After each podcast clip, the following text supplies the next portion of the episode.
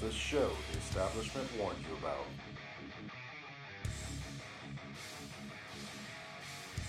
That's right. It's the Dr. Tommy Show. We're glad you're here to join us today. We are broadcasting from the free state of Florida, as you well know. And uh, we are broadcasting both in audio and video for your convenience. Uh, and you can access those feeds at drtommy.com slash podcast. And if you're interested in other things, you can look on our YouTube site and uh, see all the different podcasts we've had in the past, plus the uh, ever so popular George Foreman versus Michael Moore video entitled "Once Upon a Time in America." With no, "Once Upon a Time in the in the Ring," which is a takeoff on the "Once Upon a Time in America" movie and "Once Upon a Time in the West" by Sergio Leone, where I uh, put a, a, video up with the Michael Moore fight and the uh, George Foreman uh, taking his crown back from Michael Moore after 20 years. And uh, I used a video from I'm sorry, audio from the movie Once Upon a Time in the West with Sergio Leone, and uh, it's got seventy five thousand views or thereabouts now. It's interesting. There's a there's a dichotomy of how people view it. Some people hate the music, some people love the music, and and and they let that be known in the comments, which probably drives up the viewership, which is great for me. Not that I get paid for it or anything because it's copyrighted material, but it's just kind of fun to see. Uh, I don't know if you guys have been following the news on this, but you probably have. Is the um, it's interesting. After the Will Smith incident uh, happened with Chris Rock, now we have the uh, Dave Chappelle incident where he was attacked by a person while he was finishing up his act, and he was apparently attacked by this gentleman who uh, perhaps took offense to his uh, his act, I assume.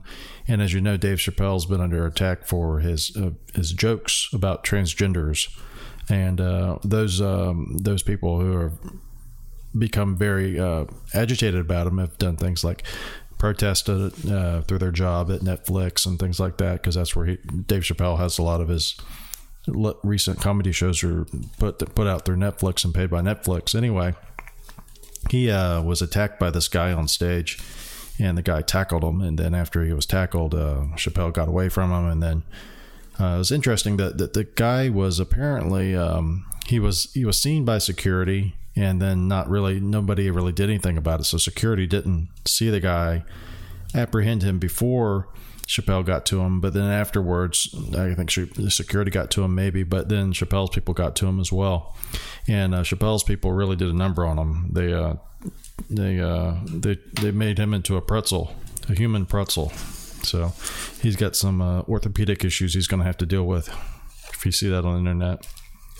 Um, I was looking at some today on the internet. It was interesting. It was uh, one of my favorite channels is on YouTube is Michael Franzese. He is a former capo in the uh, Colombo crime family, one of the five families in New York, mafia families, and he is a capo that is now reformed and uh, out of the life, so to speak. And he was interviewing Larry Elder, who Larry Elder used to have a show on 860 right here in Tampa called uh, the um, W 860 WGUL, and it was on Salem Broadcasting, which is they own a lot of stations across the country. Anyway, he's no longer has his radio show, and uh, apparently he's doing only uh, his only com or not comedy his only um, type of medium now is he's doing uh, Epoch TV, which is put on by the Epoch Times, which is a uh, kind of an alternative newspaper. If you haven't read it, I have it linked on my website, drtommy.com slash podcast. Anyway, they were talking about different things. And the title of it that what drew my attention was it was called uh, The Ideal Minimum Wage is Zero. And the reason it drew my attention because this is something that's been talked about for a long time. I've seen uh, many people talk about including Walter Williams and uh, Milton Friedman. And it says that the ideal minimum wage is zero. And the reason that's interesting is because people hear that and they say, well, that means that you think the minimum wage should be zero, that people shouldn't make money, and you're you're you're you're a mean person because of that. And they get, I think they get the misconception that the government somehow sets wages, which the government doesn't set wages. In the real world, uh, the market sets wages. And so the only way that you can have a quote unquote minimum wage is if you have people who come together to determine what they want to pay for one's services. For instance, if I want to hire someone to pour a slab of concrete, and they say, okay, uh, it's going to be $3,100, but I tell them, look, I, I want to pay you $100 then they're never going to come to an agreement. So his minimum wage for that is whatever it is. And whenever I come to him with it and we agree to that price, then that's the, the wage. That, it doesn't have to be minimum or maximum. That is, it is what it is.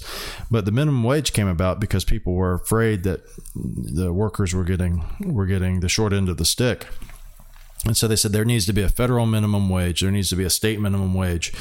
And what these things are going to do is they're going to lift people out of poverty.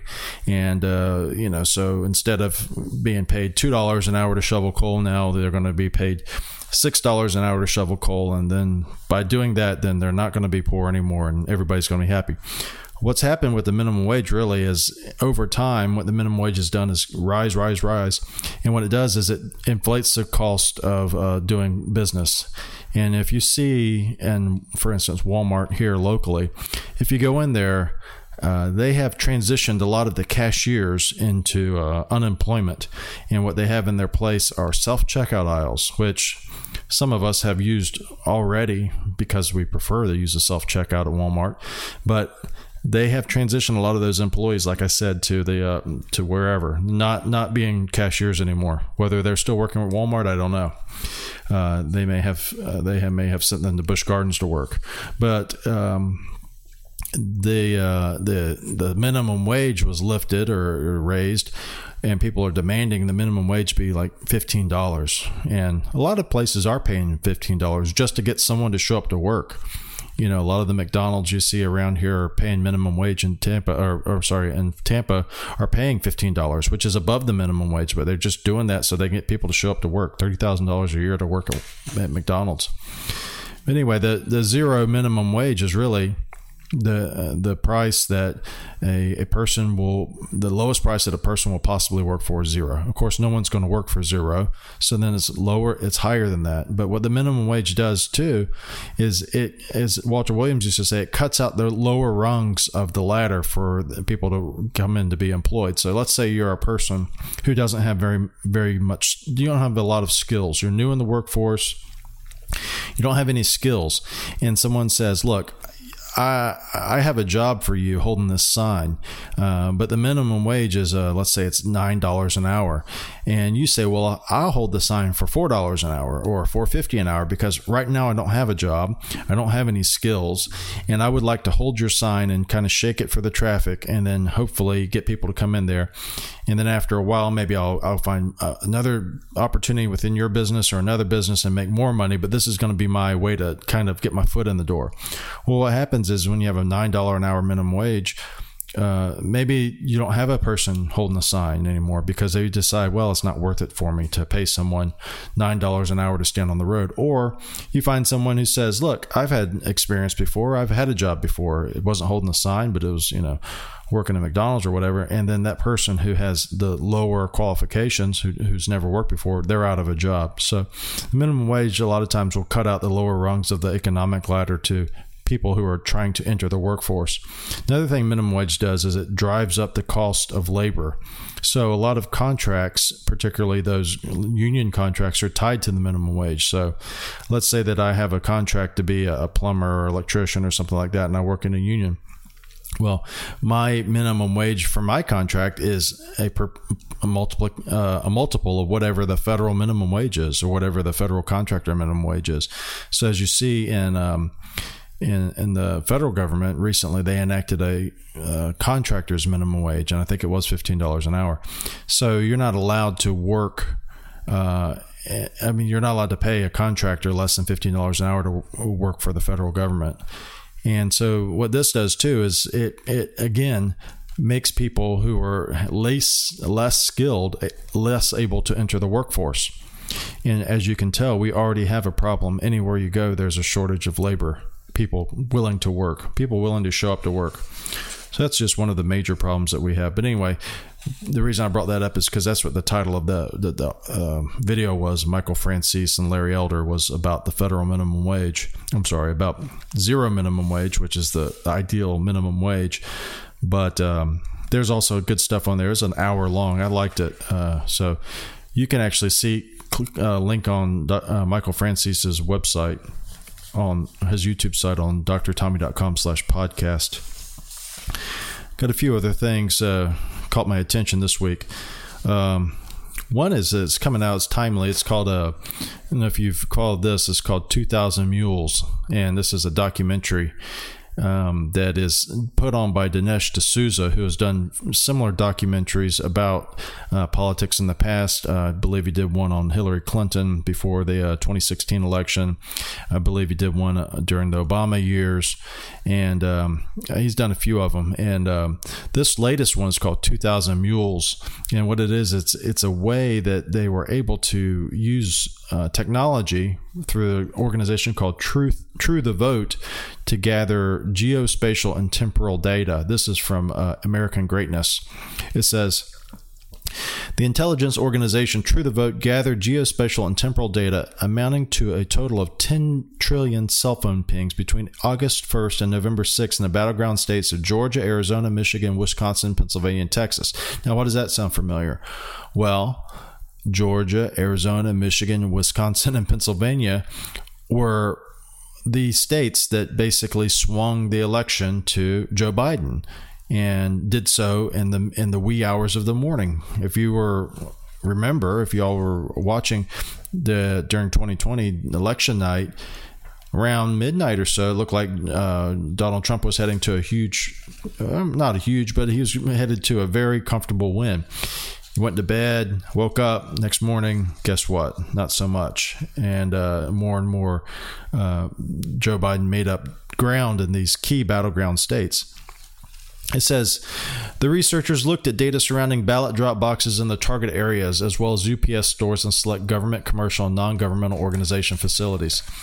And what they were able to do is they were able to locate these uh, so called mules, who were people who were taking ballots to these ballot drop boxes. So this is the way that they were doing it. They were taking the ballots, gathering them up, and then depositing them in the drop boxes. And presumably, uh, these ballots were not legit, and uh, that hasn't been proven.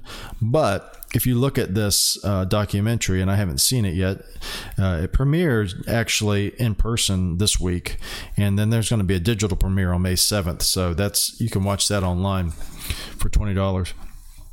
But it says here, it says uh, each trafficker or mule went to an average of 23 ballot drop boxes, according to the researchers. The mules collected ballots from stash houses in the targeted areas and deposited them in drop boxes, often in the wee mornings, uh, wee hours of the morning from 1 to 5 a.m. So they gathered these packages and then they took them to these different locations and they, they went to different ones. So they, they didn't just get all of their stuff at, or drop all of their, you know, 10,000 votes all in one place. They went from here and they dropped some here and they dropped some here. And that's to avoid suspicion, obviously. It says over the course of several weeks, the vote traffickers made multiple trips to drop boxes using gloves to conceal their fingerprints and take photos to secure payment. D'Souza notes the traffickers started wearing gloves a few days after a ballot harvesting case in Arizona secured indictments based on fingerprint evidence. This is interesting too because they on this this AM Greatness um, article, if you click on it, they have a couple links here to Twitter videos. I think it's Twitter where they're showing these people from the video. And because a lot of these places have video. A lot of places in general have video. You don't even know about it public places. Um, but anyway, these these a lot of around these drop boxes had video, and it's just like uh, you see when they deliver the Uber Eats uh, to to the to people, and then they they show them uh, they they put the food down by the by the door, and they knock on the door, and then they snap the picture, and then they run off. And during COVID, they would run off uh, in the in the in the yard in the op- outside. They would drop the food off with rubber gloves and a mask and then they would knock, knock, knock, or they take a picture, and then they knock, knock, knock, and run to their and run to their uh, car because you don't want to get COVID out in the out in the open. Anyway, so that's what happened. Is uh, they would drop off these bo- uh, ballots in the drop boxes, and they'd take a picture, and then uh, supposedly, I guess you'd send it to your whoever your the runner is that's you know giving you the money. That, now, this, like I said, this is what this this mule's uh, documentary purports. I'm not saying that's actually what happened uh, because we don't know. Uh, Bill Barr said nothing happened, uh, so we never had any investigations of any types of improprieties. So there you go.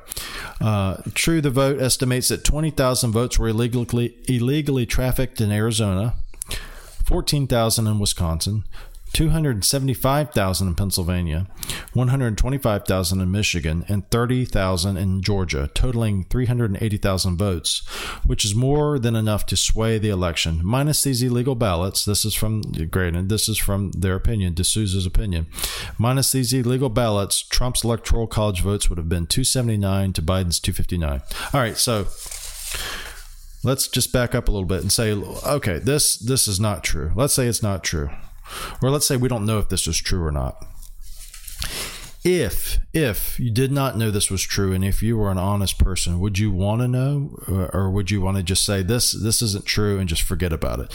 Because if this happened to Joe Biden's team, let's say, let's say instead of these uh, ballots mules being dropping ballots for Joe Biden, they were dropping ballots for uh, Donald Trump would people out there want to know? Would ABC want to know? Would the New York Times want to know? Would this FBI want to know? Uh, you're damn right they would. And uh, so I think it de- I think it deserves our attention at least uh, intellectually, but also it deserves the attention I believe uh, from officials to say what is what is going on here? What happened? Because this is the presidential election. And you know if this was let's say you have this on twitter right now or say it's on youtube right now it it probably what's going to happen on youtube right now is because they're going to be able to use a computer to go through and see what i've said. They're going to put a little asterisk by my uh, podcast here and they're going to say uh, learn the truth of, or, or learn the facts about the election and and then they'll link to um, Media Matters. It'll link to some some type of uh, left wing outfit fact checker, maybe PolitiFact, and they'll say there there is no evidence at all that there was any ballot trafficking or there was anything other than the greatest most secure election ever. And like I said, it very well may have been the most secure election. That's what they said here. You know, De, D'Souza says. Uh, D'Souza pointed out that before the premiere of his new documentary film, that government officials and their allies in the media repeated the mantra the election was the most secure in American history. And he says the only way you could prove that were if you were to complain, compare the amount of fraud in 2020 with 2016, 2012 with 28, and 2024 or, or 2004. 2008 and 2004 uh, and show that there is far less fraud now than any of those elections. But that was not done. That was not done because this was not something that anybody wanted to know outside of that narrow group of people, which was half the voters, and then uh, maybe. Uh, uh, here and there a few media outlets, but otherwise they just want to sweep this under the rug, and they and they may still sweep it under the rug. But I think if you watch this overnight, like I did, it was very unnerving how the the the numbers of, of votes for the the gap between Trump and Biden just slur, slowly, slowly, slowly went away. And this, this I think this documentary is going to go a long way to uh, providing some explanation of how that happened. Okay, the uh, they call it the uh, prom for the ugly or something like that. They call it the nerd prom uh, or but, but politics in general is called Hollywood for the ugly. Anyway, the nerd prom is the White House Correspondents' Dinner, the self self proclaimed nerd prom, and it says this is from the Blaze. Journalists test positive for COVID after attending White House Correspondents' Dinner. Attendees were required to prove vaccination, common negative test. So uh, the White House Correspondents' Dinner was held for the first time now in six years because the whole time during the um, Trump presidency, he said, "No thanks, uh, I'm not interested," because the White House Correspondents' Dinner is about White House people who are correspondents, basically congratulating themselves and uh, you know having fun with themselves. And the White House correspondents is, I believe, it when during when um, Clinton was elected, they did a poll and it's like ninety two percent people who who were in that. Uh, kind of realm, the media in DC voted for Donald Trump. I'm sorry, Bill Clinton and I, they have no reason to believe it's changed since then. Anyway, uh, the White House Correspondents' Dinner, after this, it said that uh, there's a bunch of people who uh, tested positive for COVID. So it says comedian Trevor Noah joked that the White House Correspondents' Dinner held on April 30th was, quote, the nation's most distinguished super spreader event. Now we know that Noah's quip was more reality than a joke. Numerous journalists who attended the event, including staffers for NBC, CBS, ABC, CNN, Politico, and others, have tested positive for COVID 19 since the dinner. One of those fallen ill is ABC's Jonathan Karl, who directly interacted with President Joe Biden. And so we also know that recently uh, Antony Blinken has tested positive. We know that Kamala Harris tested positive. And what do all these people have in common? Well, they're all vaccinated. They're all boosted. They're all everything that you're supposed to do, they've done. And these used to be called breakthrough cases.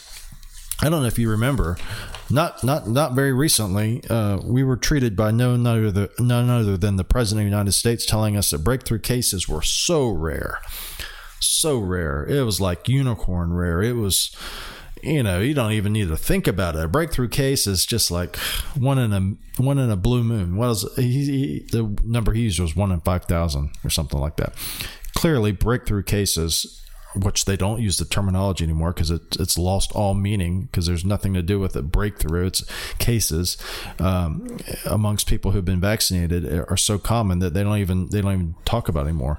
Um, but this is interesting because again, I am not I'm not saying that people who got vaccinated wasted their time. I'm not saying that at all.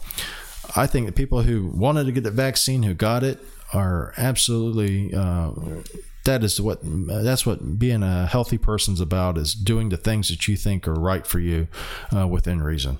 Uh, if you think healthy is uh, you know, doing lines of cocaine, then that's actually a bad idea. But if you think uh, getting this vaccine helped you, and you then and you wanted to do it, then absolutely you should have done it. But what I'm saying about this vaccine is that, and what I've always said is, no one should have ever been forced to get this vaccine.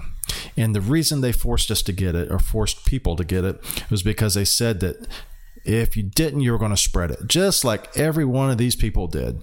Every one of these people that was a White House Correspondents' Dinner who were double vaxxed, quadruple vaxxed, they spread it. And that's to what we were told. The unvaxxed are the, the, the, the ones that are spreading this disease. They were the typhoid Marys. They were the ones that were going to be out there keeping us locked down because they just wouldn't do their part and they couldn't they were too selfish to to do what they were supposed to do. And they, they, if they just got the vaccine then we could all stop this. You know you heard this amongst all the different uh, talking heads uh, that they're you know if people would just do what they're supposed to do and, and you can still see it right now. If you were on facebook i don't know if you are but I, I bet that there are people still out there saying that the reason that the COVID's still going on is because there's unvaxxed out there. But They are completely immune to this type of um, information, or they don't know about this information. And it's a very good chance that it's the latter because uh, stuff like this will never be reported in a critical way in uh, the Washington Post and New York Times, C- CBS, uh, CNN, uh, MSNBC. Any of that will never report critically on the the idea that isn't this isn't this strange that all of these people who are quadruple vaxxed, who have all of the, have done everything they're supposed to do, people are very responsible, like Kamala Harris and all of these uh, good journalists, they all are quadruple vaxxed and they all got the vac and they all got the disease. And they all spread it apparently because they got it, you know. And they said that they had to have a negative test when they went there, so they either had a. And here's the other thing: I put more credence in a negative test than did the vaccine. Why? For the obvious reasons. If you get a, if you go to the White House Correspondents' Dinner and you have a negative test that day, I think the chance of you having COVID after that is slim. However, if you are vaccinated, I, I presume that you don't have to have a negative test.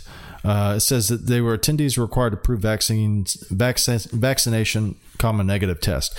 I take that to mean it was one or the other.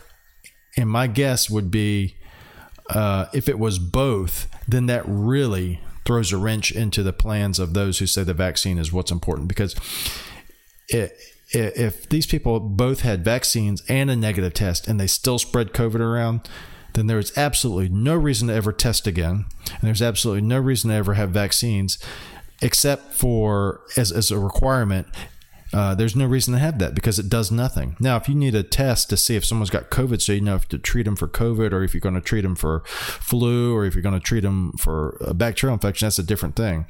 Or if you want to say the vaccine is going to help you stay out of uh, stay out of the hospital or something like that. But to to be still on the bandwagon that the vaccines are stopping COVID transmission, you have to be crazy. Uh, the Federal Reserve is going to have its fastest rate, rate hikes in three decades in desperate attempt to stave off recession. This is from the Blaze. It says, with growing concerns over an inevitable recession, the Federal Reserve plans to raise interest rates at its fastest clip in three decades. Well, that's bad news. Why is that bad news? Well, it, it, it's bad news because raising those rates means that people who are out there trying to buy a house right now are going to end up paying a lot of money in interest. And people who have credit card debt are going to pay a lot of money in interest. And this is uh, something that's necessary. It's it's necessary to fix inflation.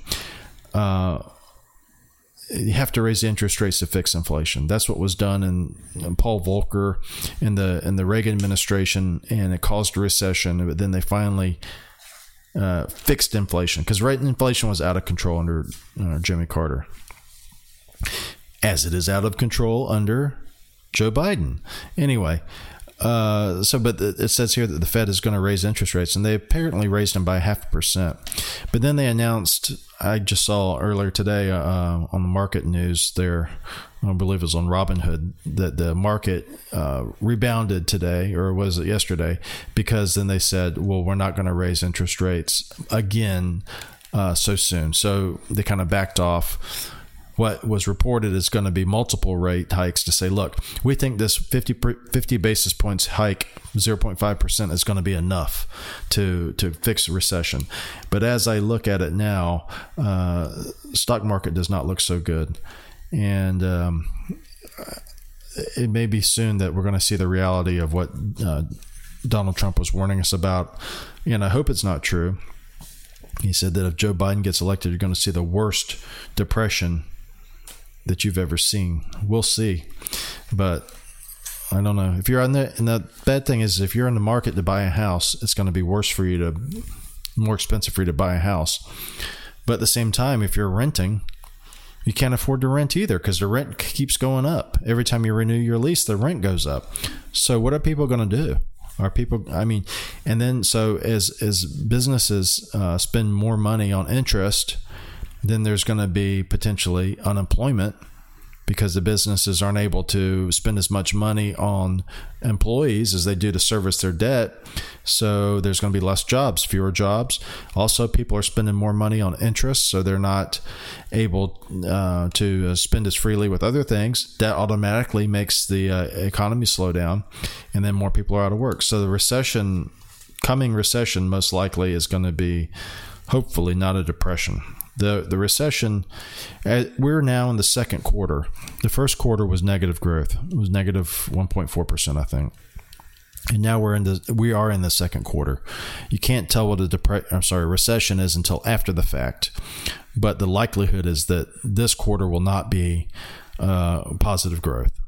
It's very unlikely. If the first quarter was negative growth, then this quarter, as things are going now, as I'm looking at the the Dow uh, it's down. It's only down tenth of a percent right now, but overall, it's dropped a lot from the beginning of the beginning of the uh, month. Either way, uh, it's gonna it's just gonna get worse. And so you think maybe we are already in a recession but recession by definition is one of those things you can't say until it's already happened. So it's an after the fact thing. But we are in the midst of the second quarter. There's a good chance this quarter is going to be negative growth. After this quarter is over they're going to look back and say it was negative growth. Then you're going to say yes there's a recession. But the chances are you're in a recession now. Uh, this is uh, well this is uh, got to do with Roe v. Wade. So, biggest court case maybe in my lifetime for sure and it wasn't even in my lifetime, but the biggest court case that's ever been talked about is Roe v. Wade, the the uh, the the lawsuit that said in its ruling that there is a constitutional right to abortion. And so apparently there was a, well, not apparently, there was a leak of a circulating um, opinion written supposedly by Samuel Alito that's saying that uh, there was five justices on the court, presumably because it was a, a majority opinion circulating that uh, Roe v. Wade was going to be basically overturned, and which would then make it to where abortion was decided by states. People have this misconception that overturning Roe v. Wade means that there'll never ever be another abortion which is not right, which is not true. It's it's the states will decide it. So that's the big that's the big concern is that the states are going to be able to decide abortion laws, and it won't not be protected by this uh, Supreme Court ruling Roe v. Wade. Well, anyway, it was leaked, and um, uh, it was leaked by presumably a liberal uh, justice's clerk. That's the idea. Is that there was only I think it was 36 people who could have got this document who were have. Uh, who could have obtained this document and then leaked it.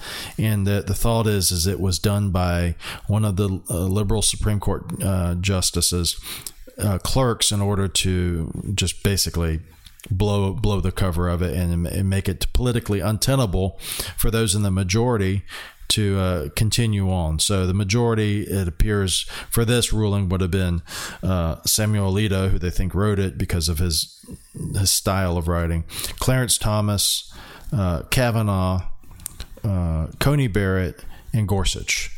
And then the swinger, uh, John Roberts, uh, swung uh, as he is apt to do to the left, to the liberal side, with to to right with Breyer, um, um, sorry, Kagan, and Sotomayor. So the four liberals, um, uh, John Roberts, um, Breyer.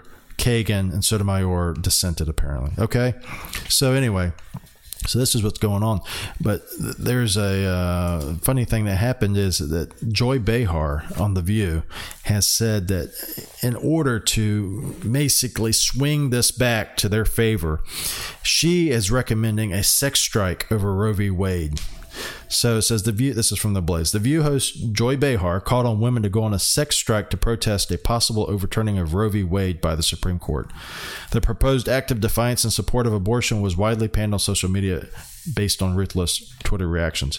So this is a 79 year old Joy Behar. She says, "We have more power than you think we do, and some of it could be in the bedroom." Just saying. Now that's a disgusting thing to think about, uh, in my mind. But anyway, that's just something that you should be on the lookout for. If your you know significant other starts acting a little cold and uh, um, you know, and if you find out that she's been watching the view, or you know she watches the view, or or or he watches the view, whoever whoever it is, your partner is watches the view, and then they start acting cold to you. It may be that Joy Behar got to him, and I don't know how you fix that. And I really don't.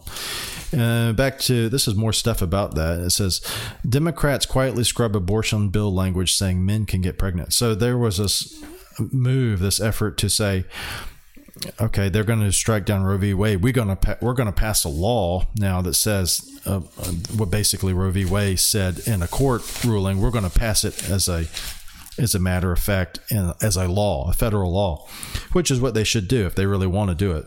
Uh, so oftentimes, uh, the left relies on the government to impose rulings or things that they should think should be done uh, through the courts and or through the administrative bureaucracy, i.e., the executive executive branch the non-elected executive branch. So a lot of times they'll try to, you know, they'll say, look, uh, we we want we want to do um, say abortion. We don't abortion is um, we want this to happen, and then the courts now are saying, well, it can't it can't have it. So the right way to do it would be to pass a law. You're the elected, you're the people's elected representatives, and if the uh, you're the people you're representing want this, then you should pass a law. But a lot of times that's too hard because you have to get consensus, you have to get more than one person, or you have to get a group of people to agree.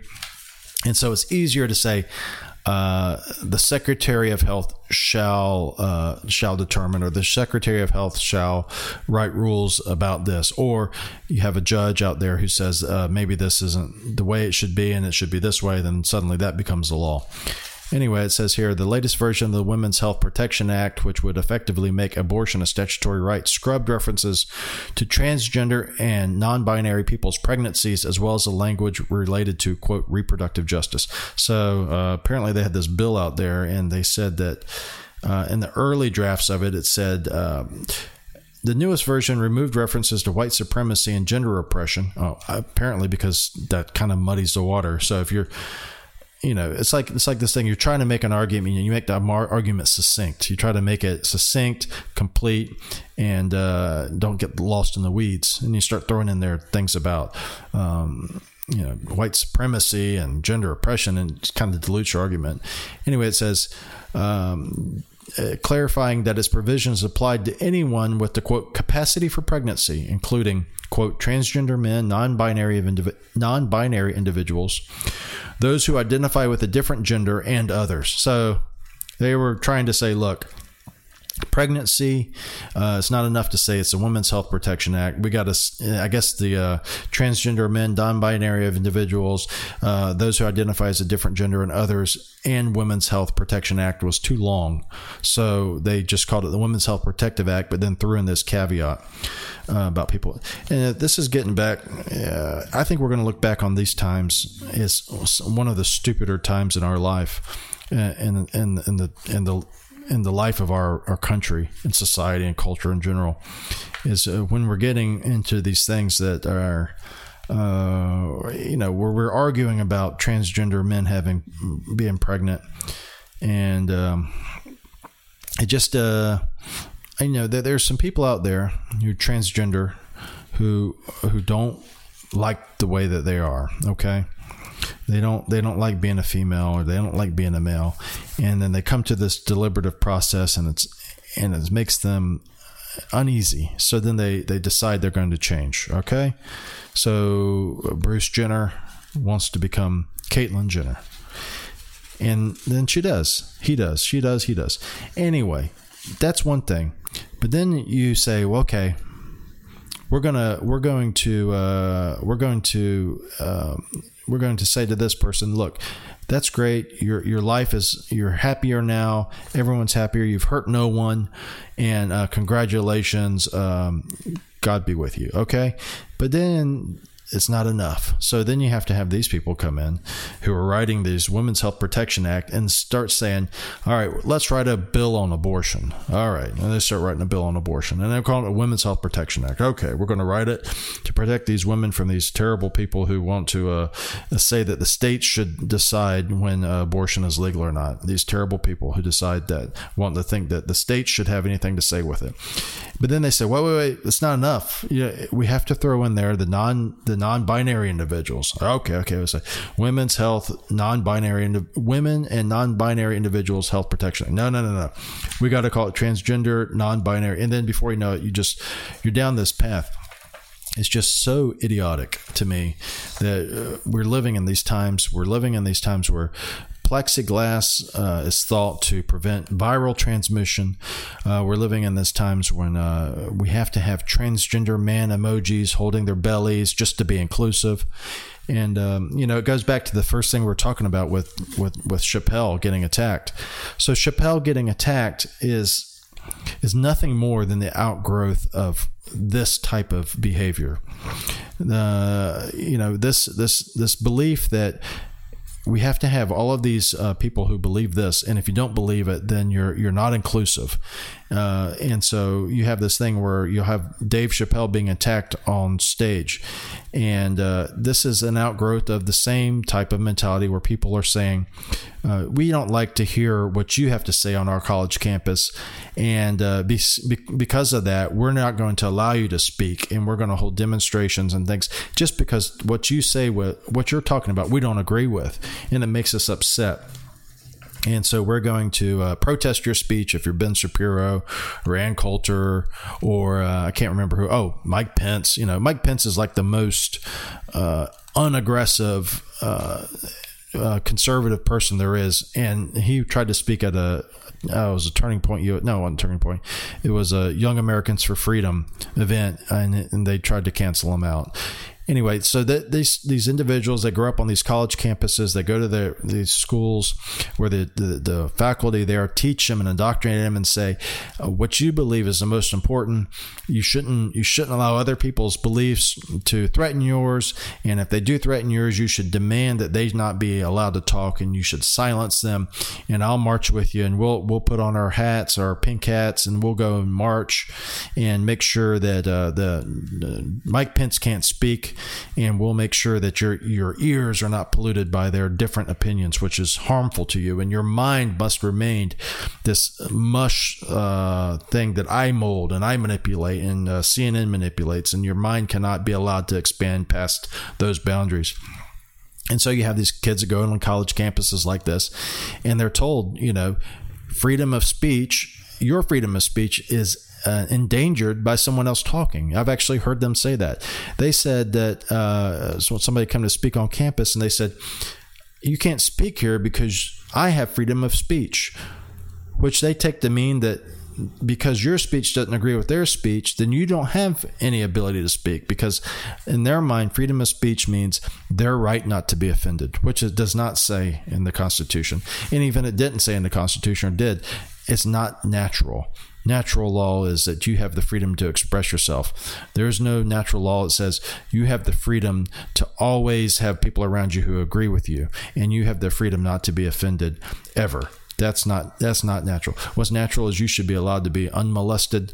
You should be allowed to. Uh, uh, uh, you should be allowed to uh, organize yourself with people that you believe the same things as you believe, or uh, you know, uh, allow yourself to be exposed to those who don't believe this thing. You have the freedom of association, and you should be allowed to speak without risk of punishment or for, for government intrusion.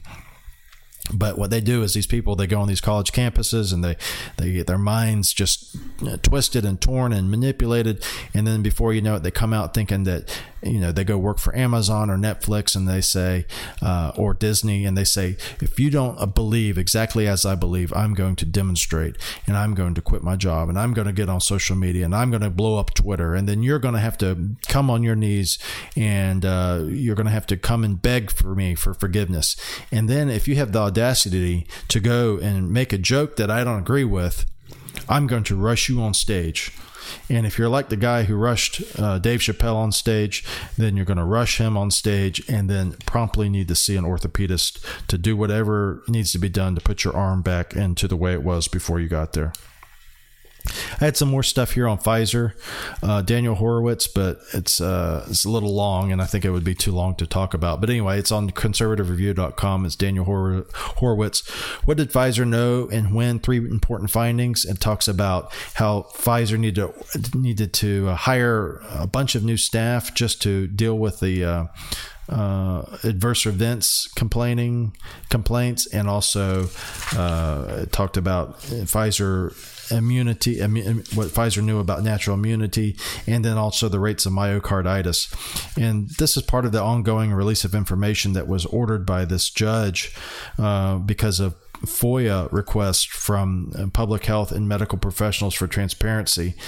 Uh, and also from the Informed Consent Action Network. They requested these documents. These are the documents that Pfizer wanted to keep hushed up for 75 years, if you could believe that and this federal judge says you can't. But anyway, there's some interesting stuff coming up. If you're interested in reading more about that, go to conservativereview.com and check out Daniel Horowitz. And it's it's pretty eye eye opening, especially for those of you who are you know skeptics about you know how government works with big companies. Uh, that's it for today. If you're interested in joining, learning more about Dr. Tommy Show, go to drtommy.com slash podcast.